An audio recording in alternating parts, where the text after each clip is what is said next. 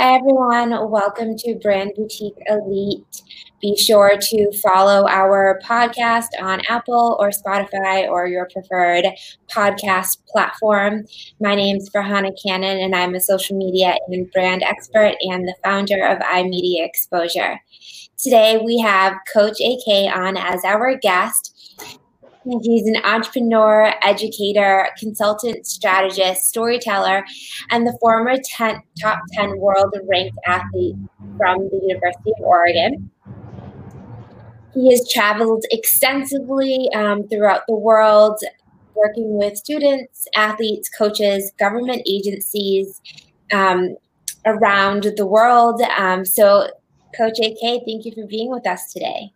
Thank you. I'm super excited to be having this conversation uh, in this fun COVID world in my house, as you see all of my fun little plants in the background. So, yes, you do have a lot of plants in there.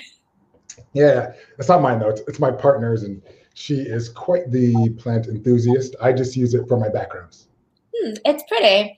My mom loves plants, and so growing up, she'd have like a million. She still has a million, but she travels a super ton, and she'd be like, "Can you water them?" And I'm like, no, I don't, I don't, I don't want to do this. And then sometimes I'd kill them and she'd be really upset. And I'm like, I don't know how to do this. I, I told you before you left. well, I do. I don't. I've learned how to take care of them a little bit. I remember one time I told um, my girlfriend, her name's Yasmin, like we could just get fake plants, and she looked at me as though I was killing her firstborn. So I've never met that yeah, I mean, well, they have health benefits. It gives you like clean oxygen, and it's suit. It's like a tranquil vibe. You know, they're good. Yeah, you can manage them. good. Yeah, yeah. So, I mean, uh, just super excited just to be talking and uh, you know talk about business, talk about entrepreneurship, talk about my story because I think what they heard was a lot of different things that I do, and they were still thinking, okay, so what does he do potentially? I don't know. But yeah, so tell us, what do you do? Yeah, I mean, at the end of the day, uh, you could say I'm a consultant, I'm an educator. You know, I've been lucky to have a lot of opportunities throughout my life. It started as a you know former athlete, all-American athlete, professional athlete then worked into the nonprofit world and doing um, sports diplomacy with the US government, to speaking, to starting multiple businesses, to now even consulting for big companies like Google and doing sales training. So at the end of the day, what I always believe I'm doing is adding more tools into my toolbox that allows me to just be versatile in any condition in any market. What is sports diplomacy? That's pretty interesting. Yeah, so uh, in 2016, I started a company called Empowered to Play, and we use sports as a vehicle to promote peace. And what we used, um, the two countries we did most of our work in, was the Philippines and Haiti. And what we wanted to do was build diplomatic relationships between the United States and Haiti, for example, uh, because stuff was going on in like 2016. Sports as this for the sports camp as we work side by side for 10 days to actually improve relationships while also providing opportunities for 300 local youth in the community. Cool. Yeah. So from that, you know, how did you become a speaker? And, you know, I know that you do some trainings for Google and things like that. So from being an athlete and traveling around the world and doing, you know, that kind of diplomacy work, how did you change into you know, being a speaker and entrepreneur in, in that aspect? Well, it's funny because when I think about speaking, sorry, we're in COVID world, so we hear like traffic going by. I live right in the city, so it's all normal. Um, but I find it funny what I do on a daily basis. I get paid to just talk and kind of use my phone and, and the computer oftentimes. But what I do is, in terms of speaking, is I first got into it like four or five years ago, maybe actually six years ago. And I actually used to be afraid of public speaking. Me too. Yeah, I'm dyslexic. Uh, it's hard for me to like form sentence sometimes, as you'll find out very soon. But I, I remember I was sitting there and I was had to do this presentation. I was working at this boarding school called uh, the St. Paul School. Uh, it's up in New Hampshire. And I had to give these announcements every single week on the events that were going on. And I remember sitting there and just frustrated because I had to, I was reading these prompts word for word, but I'd actually add in the ums and the ah, sound like I was doing it naturally, even though I was just reading it word for word. But the reason I say that is because I used to be afraid of it. And then the more that I did it, the better that I got. And what ended up happening when I started my first company, Empower to Play, I just had to teach and I had to coach like 300 people in one field at one time. And that's what started to get my public speaking uh, really started built up. And then from there, what ended up happening was I got an opportunity to work for this company called Dear World, where we helped literally craft stories of thousands of people around the world. So every single day, I was developing keynote speeches, I was doing one on ones, I was doing facilitations, and that just led into one thing and another to another while I created this large speaking portfolio. I think with anything, you know, practice makes perfect. My uncle says if you have 500 hours of doing a thing, it makes you an expert in that. Oh, I hate that quote. well, okay, we'll talk about. I'll talk about. Keep, keep going. I have a reason why, because that's um, like the like the ten thousand hour rule. Rule I am so against that, but continue that. I don't want to cut that. well, I mean, I just think it's funny, and I I don't think that I've ever tracked anything hourly like that. So it's you know it is what it is. But when I first started speaking, or when I first was told I should be a speaker, I was like, absolutely not. I'm not getting up in front of everyone. I'm not dyslexic, but I I feel like awkward when everyone's just staring at me. And then I kind of was I got over it. My my coach at the time said to me, "Well, why do you do what you do?" And I said, "I love helping businesses grow, and I love helping people achieve their dreams by coming up with creative methods to do so." And he goes, "Well, you know that you can help more people if you just get up on stage and do it.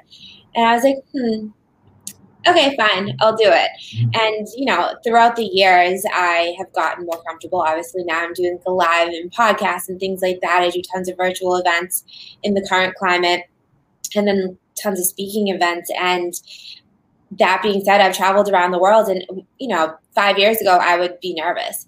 Now I'm like, okay. And what I tell myself is that somebody's going to, because you know, after a time, there's people that will see me speak multiple times and they'll be like, oh, I used this tip that you gave me and it grew my business and I did this. And so I'm like, yay, like I get to actually go and help people. And I tell my clients that too, because I think a ton of people are afraid of speaking in front of people. It's not something that we're like naturally taught to do, I think, in this country. Uh, well, it's funny because I would say in terms of speaking. The biggest tip that I can give anyone is it's really getting out of your own head. As you know, speaking to someone we do every single day. Right? I have a conversation with my partner, I have a conversation with my little girl, my, my, my daughter. We have conversations every single day. But somehow, when we decide to get on stage, something changes. We feel like we have to be something different than ourselves. And so most of the time we think, well, how do I move my hands and how do I move my head and do I walk across this stage? When how often are we thinking about how and how we're going to tilt our head in everyday conversations? We don't. You know, I usually tell people the hardest person to be in the whole entire world is ourselves. And the larger the audience, the more we tend to be not ourselves. That causes us to actually get in our own head and become this much more robotic version of ourselves. Uh, you know, with speaking, one of the most powerful things I can tell people is they believe that the speaking engagement starts when you get onto stage. But it actually starts the moment that it becomes into your psyche.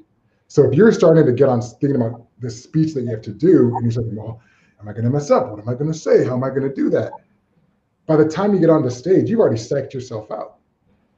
So I tell everybody, your goal is just to get up there and just be yourself because and I, I know sometimes typically easier said than done. It actually is easier said than done because the moment you're able to do that, nobody can take that as your X factor of your personality and your own individual style. Yeah, that's really great advice. you know, people would tell me, "Oh, crack a joke" or say something like that, and I'm I'm not funny. Like I, I, have like witty comments, but I don't have jokes. Like I, am not going to be the one that's like throwing out jokes. Like I'll say something witty, but it won't be like a joke joke. And so I, when I first started, I'm like, what can I say that's gonna make people feel comfortable and, you know, how what joke can I do? And that wasn't me.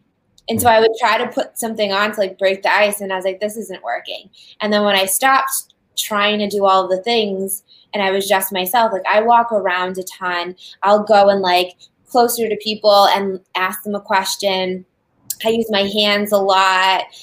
And when I just in myself, it's so much easier and, and I'm not in my head because it's like I'm gonna go up here and talk like I do every day, all day long to all of the people mm-hmm. and and just do it. And I think too, like for me, the thing to get me outside of my head is knowing that when I go up there, I'm going to be helping somebody else and it's going to shift something and they're going to take at least one tip from all of the things that I say and if they implement that that's going to grow their business. And so I feel like that helps rather than it just being about me because it's really not about me. It's about me being of service to other people. Yeah, 100%. And at the end of the day, you cannot please everyone. And as a matter of fact, you can actually, by your, you know, pushing to please everybody, people are gonna not like you because like, oh, this person's a people pleaser. And so the only thing that I can do, or anyone, is go out there and just give it your all. And whether you felt you did good or bad, it really doesn't matter if you felt like you did your best because everyone is coming at a different place. I always, I, one thing I stopped doing for a lot of my speaking engagements is to say, now here's the three things you should take away from today. Because it all depends on where they are in that journey. Somebody may have taken something completely different depending on where they at than where they were than somebody else. So oftentimes what I'll do is I do a lot in the virtual world is like, hey, what I want you to do is I want you to put into the chat one thing that you took away from today's, right? And then everybody will read all the different takeaways from throughout the day. So I, I just really way to present is to be yourself. There are some tips, there are some strategies, but if you are not able to get that piece down, then you're just going to become a robot and be and just be somebody else. I really love that example that you said for everyone to write in the chat one thing that they took away. Mm-hmm.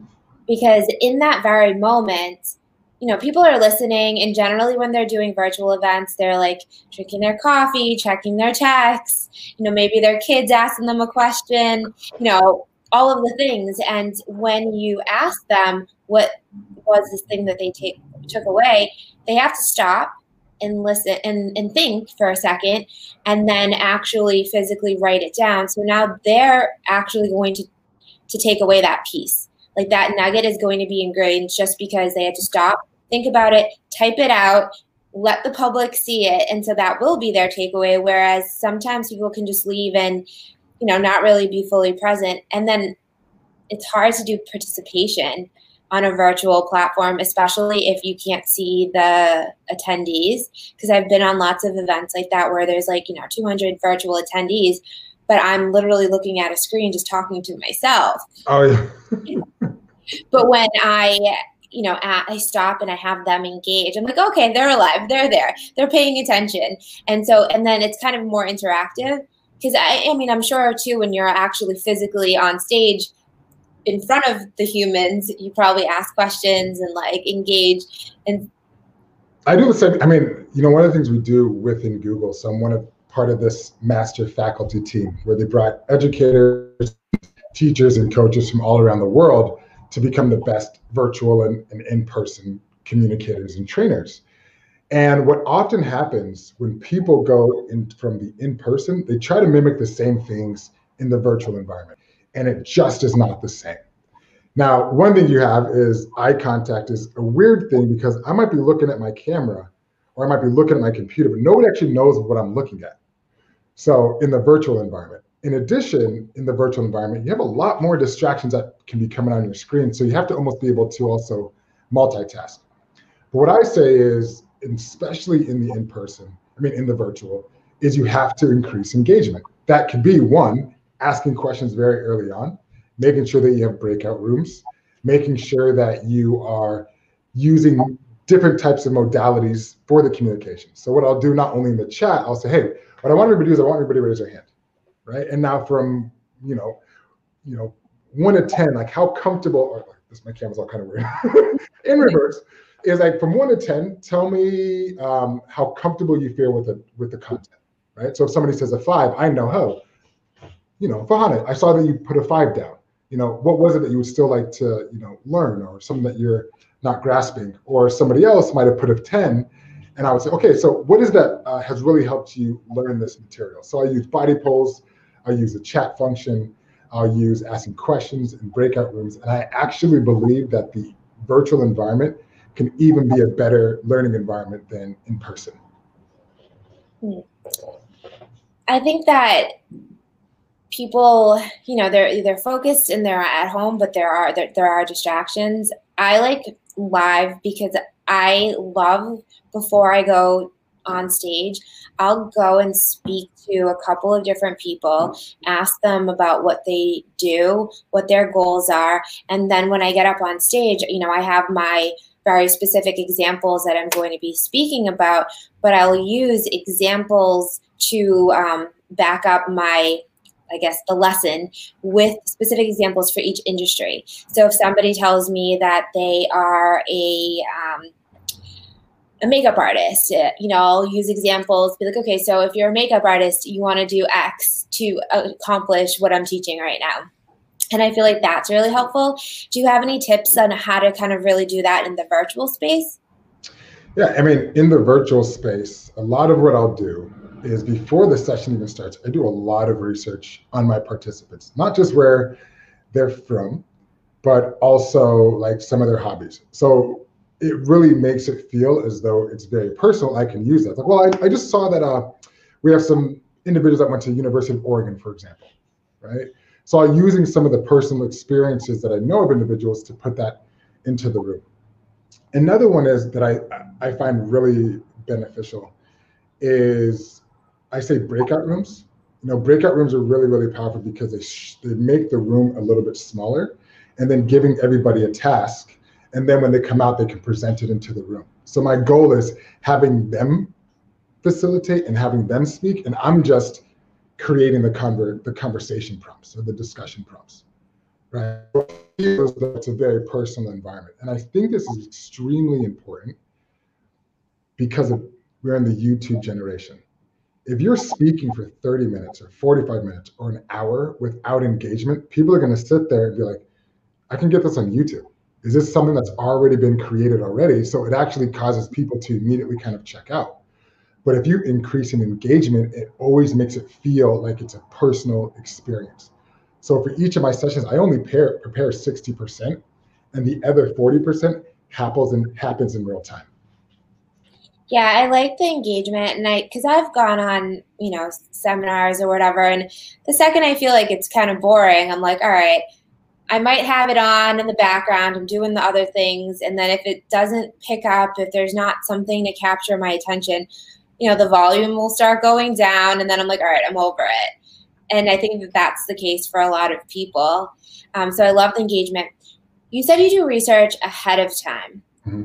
So when people are registering, what kinds of information? Because generally they say if you're doing an event, you don't want to have people fill out too much information because then they won't sign up or you know for anything um, if it's like a free thing they're not going to fill out that. So is it mostly you know events that people are paying for that they are giving more information? Like so how do you get the information? What's like the strategy of getting the information from people so that you don't feel like you're asking too much that they don't want to follow through and register but you are getting enough so that you can do the research? Well it's funny. Uh, all I need is a name and a company or some information own research. I'll look on LinkedIn, I'll look on social media channels. Like I want to know who they are outside of just what they put on a form. And the more that I'm able to do that, it actually helps me know how to even introduce myself. Right? When I know the people that are in the room, my goal is always going to be to create connection points. So if I know there's a lot of athletes in the room, what part do you think I'm going to include? My athlete background. If I know that there's a lot of, you know, it's an older group and there's a lot of, you know, maybe parents in the room, I'll start, to, I'll bring that pieces out, right? Because at the end of the day, I don't want them to just see AK from, you know, uh, Mobile XA. What I want them to see is like, oh, this is AK that we went to similar schools. We both live on the same coast. He's a father, you know, a parent just like me. And so all of these connection pieces are happening at the very start. And when you are to build those connection pieces, what actually ends up happening is that resistance goes down and they're actually more apt to want to pay attention and get involved.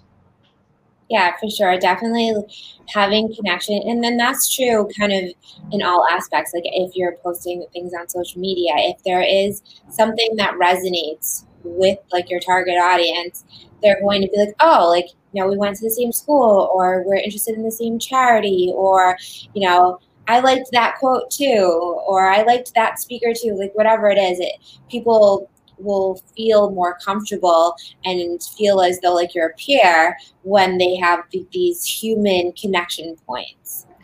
Yeah, 100. And, I was actually just facilitated a course on influence with with Google, and they were saying that in terms of professional relationship, what allows us to gather or gain the most influence or the power to influence, we're not talking about manipulation, but like influence, uh, is actually character professionally. In the professional world, it's network and reputation, meaning who you are as a person, that way you're able to build rapport is actually the best way to build out your influence and build out your impact. And a lot of people focus on just things like it's just what I do, it's or who, who or like the work that you do is like it's not in the sales world, in the business world. If you're not able to build relationships, if you're not able to build connections, especially in this overcrowded world, then it's going to be very, very challenging for you to navigate. And that's why I would say also working on your communication skills and being comfortable to communicate naturally is really going to be the number one thing that I believe for everybody is going to help them grow their company, their vision, their brand the most. Yeah, that's definitely true. So on when I'm on panels, one of the questions that people usually ask is what is a book that you would suggest? And you know, people see me and they're like, "Okay, you look fairly young, you do digital marketing." They think that I'm going to come up with something and then I throw out How to Win Friends and Influence People by Carnegie. Yeah. everyone's like, especially the moderators because they tend to be like a bit older and male and they look at me like oh, okay, that's a good one. I've read that. like, and but it's true. It's even if you're doing everything virtually, it still is about building those relationships, building that rapport. Like a lot of people that I've connected with or I've worked with have, or maybe they've met me at one point, but it's just kind of like our relationship relationship throughout that they may come to me and say hey like you know i want to work with you. And it's because of like the connection and the relationship that i like built with those people. And i feel like you know there could be five people that do the exact same thing. And it is if you have made a connection with somebody and like you're building that relationship and not like being like hey buy my product buy my product. But actually authentically like connecting and building the relationship is when somebody wants to work with you. 100% agree especially because it just builds that trust. At the end of the day you know what people are really asking when they're buying from you or want to work with you is do we trust you?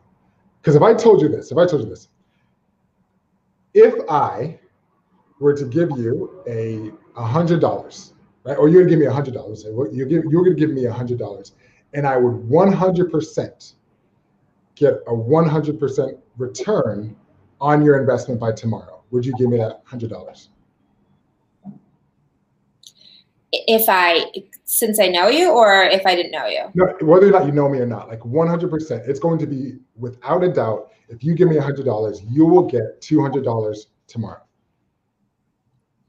Sure. Okay. How much, if you knew 100% it was going to happen, 100%, how much would you give me if it, you would be 100% chance that you would get the return on your investment in 24 hours? How much would you give me? I mean, as much as I could if it was a guarantee. I'd call up all the people and be like, exactly. It's 100% the same. And that's what it is. It's, we're always selling our products. We're always trying to get our stuff out there But what they're always asking us questions, all the objections are like, do we trust you? Do we believe that what you say you can do, you can actually do? Right? And if you're a startup, obviously it's going to be challenging because well, we've never heard of you, we don't know you. So what do you need to do instead? Right? You might need to get some press, you might need to get some media, you might need to do some relationships. Um, but as you go down, we all have these things that we need to do to build trust with our customers or our clients or our team. And your ability to build that trust is going to be the biggest factor that you have to really closing the deal and really building on that relationship.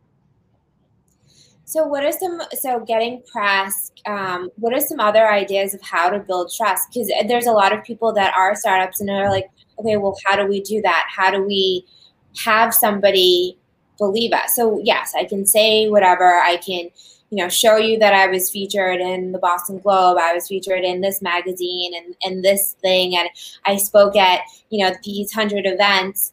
But what are some other things to build trust? A lot of it depends on your industry and what you do.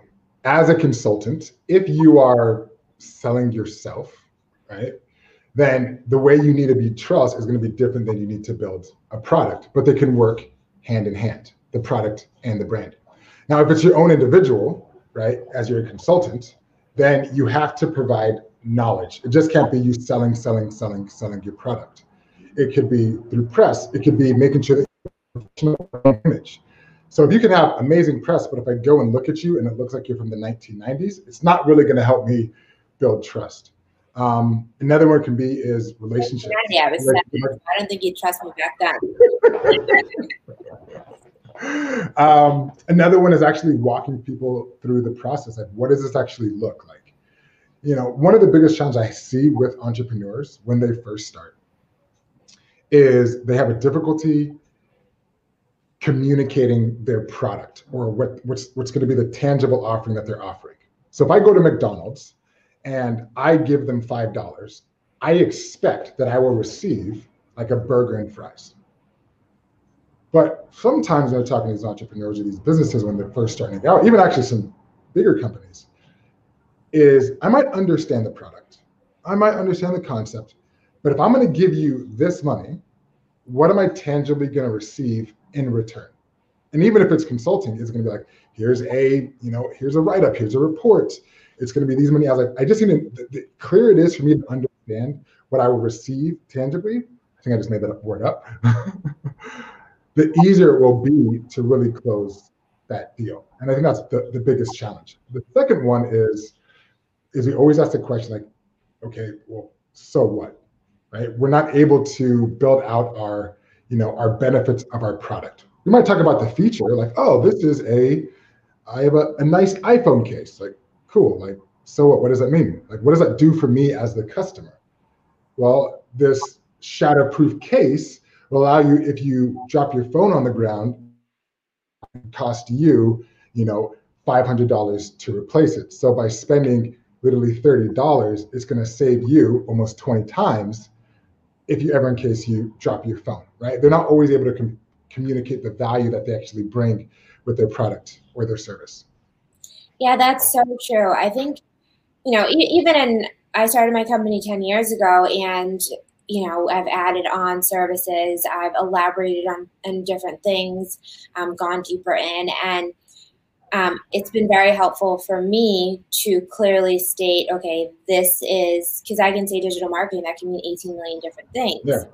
So I very specifically say, okay, this is a tangible item. This is what we're gonna we're gonna do. This is how many hours we're gonna do X. This is what you're gonna get, um, and then the results part. I think a lot of times, even when you're writing sales copy or writing digital marketing copy, things like that, I ask my clients, so what is what they what do they get? What's the result?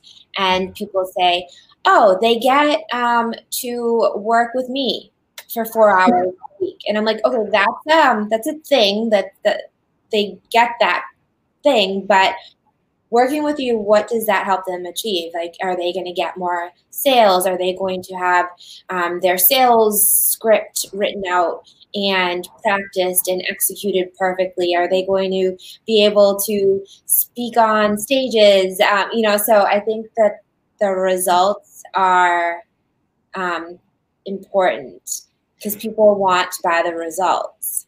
And it's also making sure that the one of the six major buying motives.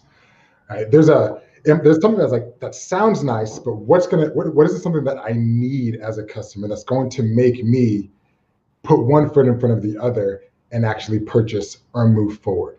Right? We have one that is, you know, the the feeling of something lost or the feeling of prestige or value. Um, the one of security, right? Is this going to make me feel safer?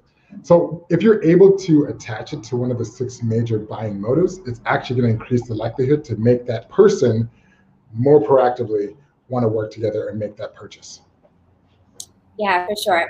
You mentioned Mobile XA, and I know that that is an app that you are working on right now. Do you want to share what that is going to be and what that's going to provide to, um, you know, people and coaches?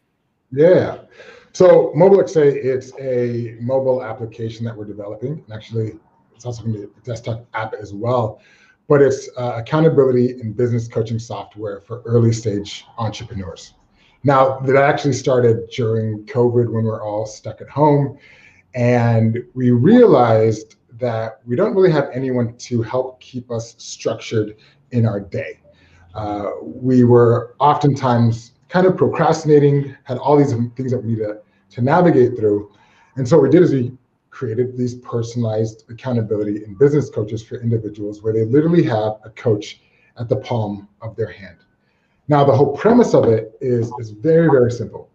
What we do is every morning, people would put in the task or the high impact task they want to get done for that day. And then we have coaches that making sure that they remind them to make sure it gets it done um, by the end of the day. Uh, our goal is really to create positive habits. And most of the time, we actually aren't moving forward in our lives because we're not creating consistent habits that are going to allow us to actually take the action to create the results that we want. And when you speak about consistent habits, what are some of the consistent habits that you have to you know be productive and whatnot? Yeah, so for when this first started out, it was like six months ago when we were, we were starting. And I can just tell you about some of the results that we've had so far. Is it was myself and this her name is Amy Kochek. She's an author. And I remember we were sitting there before it started, and I was sitting there and I said, "Hey, if you get this task done or don't get this task done in the next hour, you owe me twenty dollars." Now, at that moment when the money came into the picture, it actually activated the reward sensor in her brain that actually made her proactively be more inclined to get it done. So she called him back an hour later. She's like, oh my goodness, I got that done. Right. And we kept on doing that. Now, some of the habits that I started, we both started, was for me, I started a podcast and went 120 days straight without fail, right? Every single morning. But what you realize is that when you begin to start a podcast or I was doing morning meditation and working out every single morning is oftentimes we always have this thought and this action part of side of us. I'm trying to work on this camera. and when we begin to procrastinate, that thought to action part, but when we start taking action, when we say, okay, I'm, when I start to take action, what ends up happening is that thought to action becomes one. So you no longer are over agonizing why you should do things. So my by me simply doing a podcast every morning and meditating every morning, I no longer procrastinated on the emails that I needed to send. So when you don't, when you no longer procrastinate and you're taking more action, what ends up happening? You get more results. More stuff is being produced. More people are seeing what you're doing. You're able to get more things produced. And that's really what the habits actually help you create is some consistent habits that really just get you out of your own head to begin to take an action. Okay, so in the app, people can log in and they state their goal for the day, and then there's a coach that basically holds them accountable to getting that done. Exactly. And then, um, who are the coaches, and it, can they work with the coaches more? Yeah, so within the app, so the first, we just went through two beta cycles. Now, the first two beta cycles, we were actually um, doing some, uh, some, some test groups with some individuals, and we were able to get that feedback from them to actually put into the app. So on, we're gonna have three different levels. The first one is kind of just the, the free version where you're able to put in your task, and we'll have an AI chat box that will actually help guide people through the day. On some of the premium features, we're gonna have also the AI chat box, but a personalized coach habit tracking, how to help you plan out your weeks and your days, as well as a bonus structure to make sure you get things done and also resources. And then on the like the premium business version, will actually give you opportunities to actually meet with your coaches through Zoom that next level. Super cool. So, are there any last tips that you would like to um, share with our audience? Well, yeah, I, I think overall, at the end of the day, and you were mentioning about the you know the 5000 the 10000 hour rule is i believe that's been one of the biggest fallacies in this world today. We believe you just put in more work you put in more time you're going to get better. But we don't realize that everything interconnects. So when we say you know we're both a speaker somebody might also say well i'm a teacher. Like well a teacher and a speaker and a moderator and a trainer, they're all doing relatively the same things, but it's these labels that we put around ourselves that actually limit us from growing, from learning, from even connecting.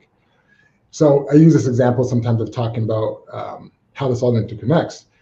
Is we think that work that we do, for example, let's say you want to be the best piano player in the world. Do you think that typing on your computer helps you become a better piano player? Just a quick question. No.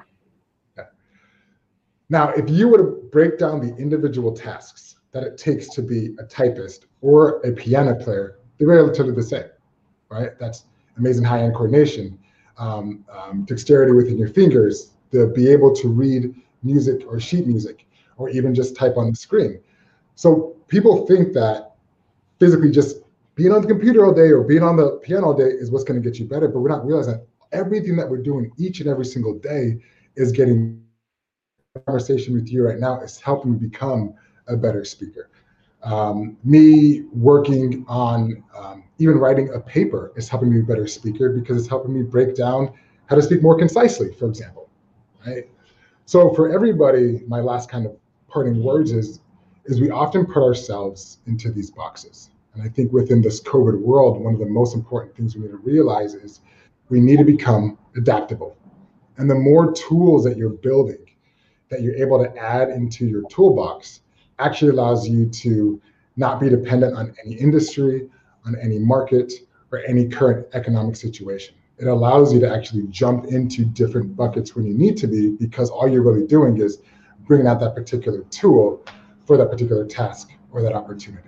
So I really tell everybody during this time, spend some time learning, trying different things, because you're going to realize how much better it actually gets you in all of the things that you do.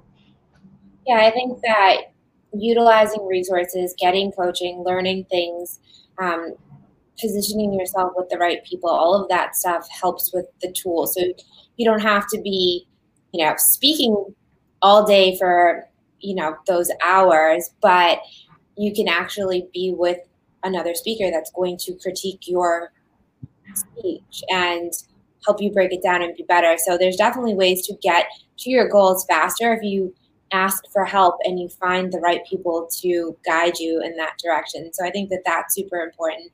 Um, you say to have like different buckets and things like that, and I think it's great to um, you know have a variety of different uh, sources of income um, and ways to grow and build. But I definitely have seen a lot of people try to pivot into a place that it's like, okay, well, you you did this one thing.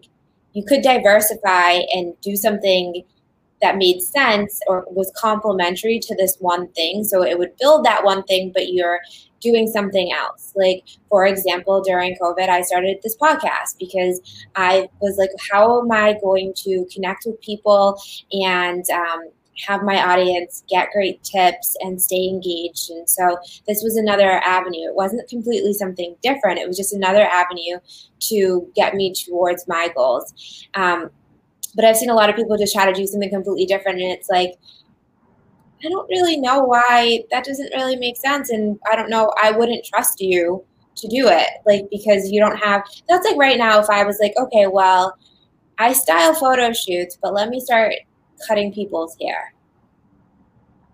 You don't want me cutting anyone's hair. It will be all crooked.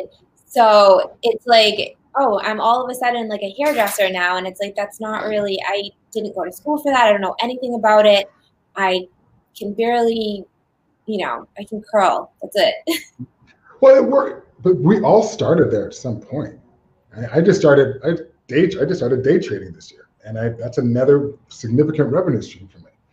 And oftentimes, the reason why we're not good at things isn't because of talent. It's because sometimes we just don't know the proper fundamentals and the frameworks for example, when I first started speaking in the virtual environment, the first virtual speaking environment engagement I did, it sucked. but it sucked because I didn't know how to properly engage online. I didn't use the chat. I wasn't using body polls. I wasn't I was speaking for 20 minutes instead of cutting it down into 7 minute chunks or switching it up. So if we learn the tools and fundamentals, I believe anything in the world is possible. And sometimes you don't actually have to learn everything because this is where you can build out your team, you can outsource, and you don't have to learn how to do everything. You can still hire people to do things for you that you don't have to do everything yourself to get the results at the end of the day. Yeah, I mean, the, you can definitely learn things. I like the method of being like not trying to do something just because you think that it's going to be a way to make money if you're not really good at it. I think that there needs to be some authenticity. I think that you need to have the passion and you need to know the experience. You have to have the experience before you try to sell something that you're going to come short. Oh, yeah. So I think that like, you know there there is the concept of diversifying and, and learning, but also making sure that you are not trying to sell something that is not going to really benefit somebody because you don't really know what you're doing, kind of thing. Well, we'll never know how everything interconnects. I was an athlete. I was an All American athlete in college, but I was also a thespian, an actor. And all the other athletes were making fun of me, like, oh, he's an athlete, thespian guy. Until, and I feel comfortable on the stage. It's we don't realize the actions that we do tomorrow or today and how it will benefit us down the road. And my friends now in college, we all make fun of it now. It's like, well, now it makes sense why you're doing all that. But if we only think about things in the moment in time and don't realize, hey, just do this for fun. You may not know how it interconnects or how it needs to be, but down the road you may need this. Even for example, this podcast that you're doing, there might be a you know four years down the road. It's like, hey, have you done a, a, a session on this? You can always pull it out of your toolbox for another day. yeah. You never know when you need it. Yeah, and I've been really focusing on what's going on in the world and finding the right speakers to discuss. So, for example, um, right before the holidays, I'm going to be. Um, I have somebody that's going to talk about mental health because what's going on in the world and people not necessarily getting to spend time with their families or maybe feeling a lack of community in general. I feel like that's something important to share with the world. So definitely like adding that, and that doesn't necessarily have anything to do with like my business or brand, but I think that that's like an important thing to, you know, share with people to help people out. Yeah. So I, uh, you know, the thing about what you were saying about the um, actor, one of my good friends, Michelle Dewsbury, she is she is an actor or actress, and she's a speaker. And she's really great because she has that stage presence and she feels comfortable. And she created a charity um, called In Silence Voices that help domestic um, abuse victims and things like that. So it was something that happened in her life that she created this charity. It was her background from acting and then incorporating that and then being a speaker. It all kind of just really works and it's just all these random things that she was interested in and so i can really see like the diversity of that coming together so i have a fun question if yeah. you could be a superhero, what would your two superpowers be? Two superpowers. Yeah, you get two. Two. Um, and it can't be like a genie type thing. oh, it, it's like be my just not really. I would have whatever. Uh, I would say um, teleportation would be okay. one. Uh, I like to travel. I like to get from point A to point B relatively quickly. Mm-hmm. Um, and I would like teleportation. I always, I always used to say like mind reading, but I don't really want to know what, what everybody's thinking all the time. um, as it's changing, I used to say like super strength, but now all I'm lifting is like like cereal in the morning. I don't lift that much stuff. Uh, but I, yeah, I think the only thing I'm really take is like teleportation. Uh, that's it. And also, actually, this to remember everything that I've ever learned. Mm. Yeah. That's a good one. My memory is not always super great. I can I remember a lot of things and I have a lot of information, but like people be like, oh yeah, last week, remember this guy said, or like that song came on, and I'm like, or this happened in the movie. I'm like, uh, nope, don't remember. But like that would be cool. So mine are to fly. Because in Star Trek, when they teleported, sometimes they didn't come together all right. I want to fly really fast. but I, I, always imagine, I, I, think about the flying and then I think about, like, would it be cold? Yeah. I don't like being cold. That's, that's why I put teleportation because I'd rather just like get there relatively quickly. That's true. I do think about the coldness factor, but then I'm like, maybe if I go fast enough, I won't feel it. And then I'm a superhero, so I don't know. And then uh, my second one is to speak every language in the world. So you want to be like a, a diplomat or or an well, ambassador? When I was younger, I lived in New York City and I lived in Long Island City, and my apartment, the gym, overlooked the UN. And I'd sit there on like the elliptical, be like, okay, I'm going to learn a couple languages and I'm going to work at the UN. And like, I just sit there. It never happens, and I don't know languages, but um, that was something that I was interested in. Like, I was thinking about doing an international um, diplomacy or international affairs master's at some point years ago, but that's not. you want to, but work in it. So I'd be happy to talk. Cool. Well, thank you so much for being on. Well, thank you. I much appreciate it to enjoy this conversation in the afternoon in the city. So much appreciated. Thanks everyone for listening. In. Bye.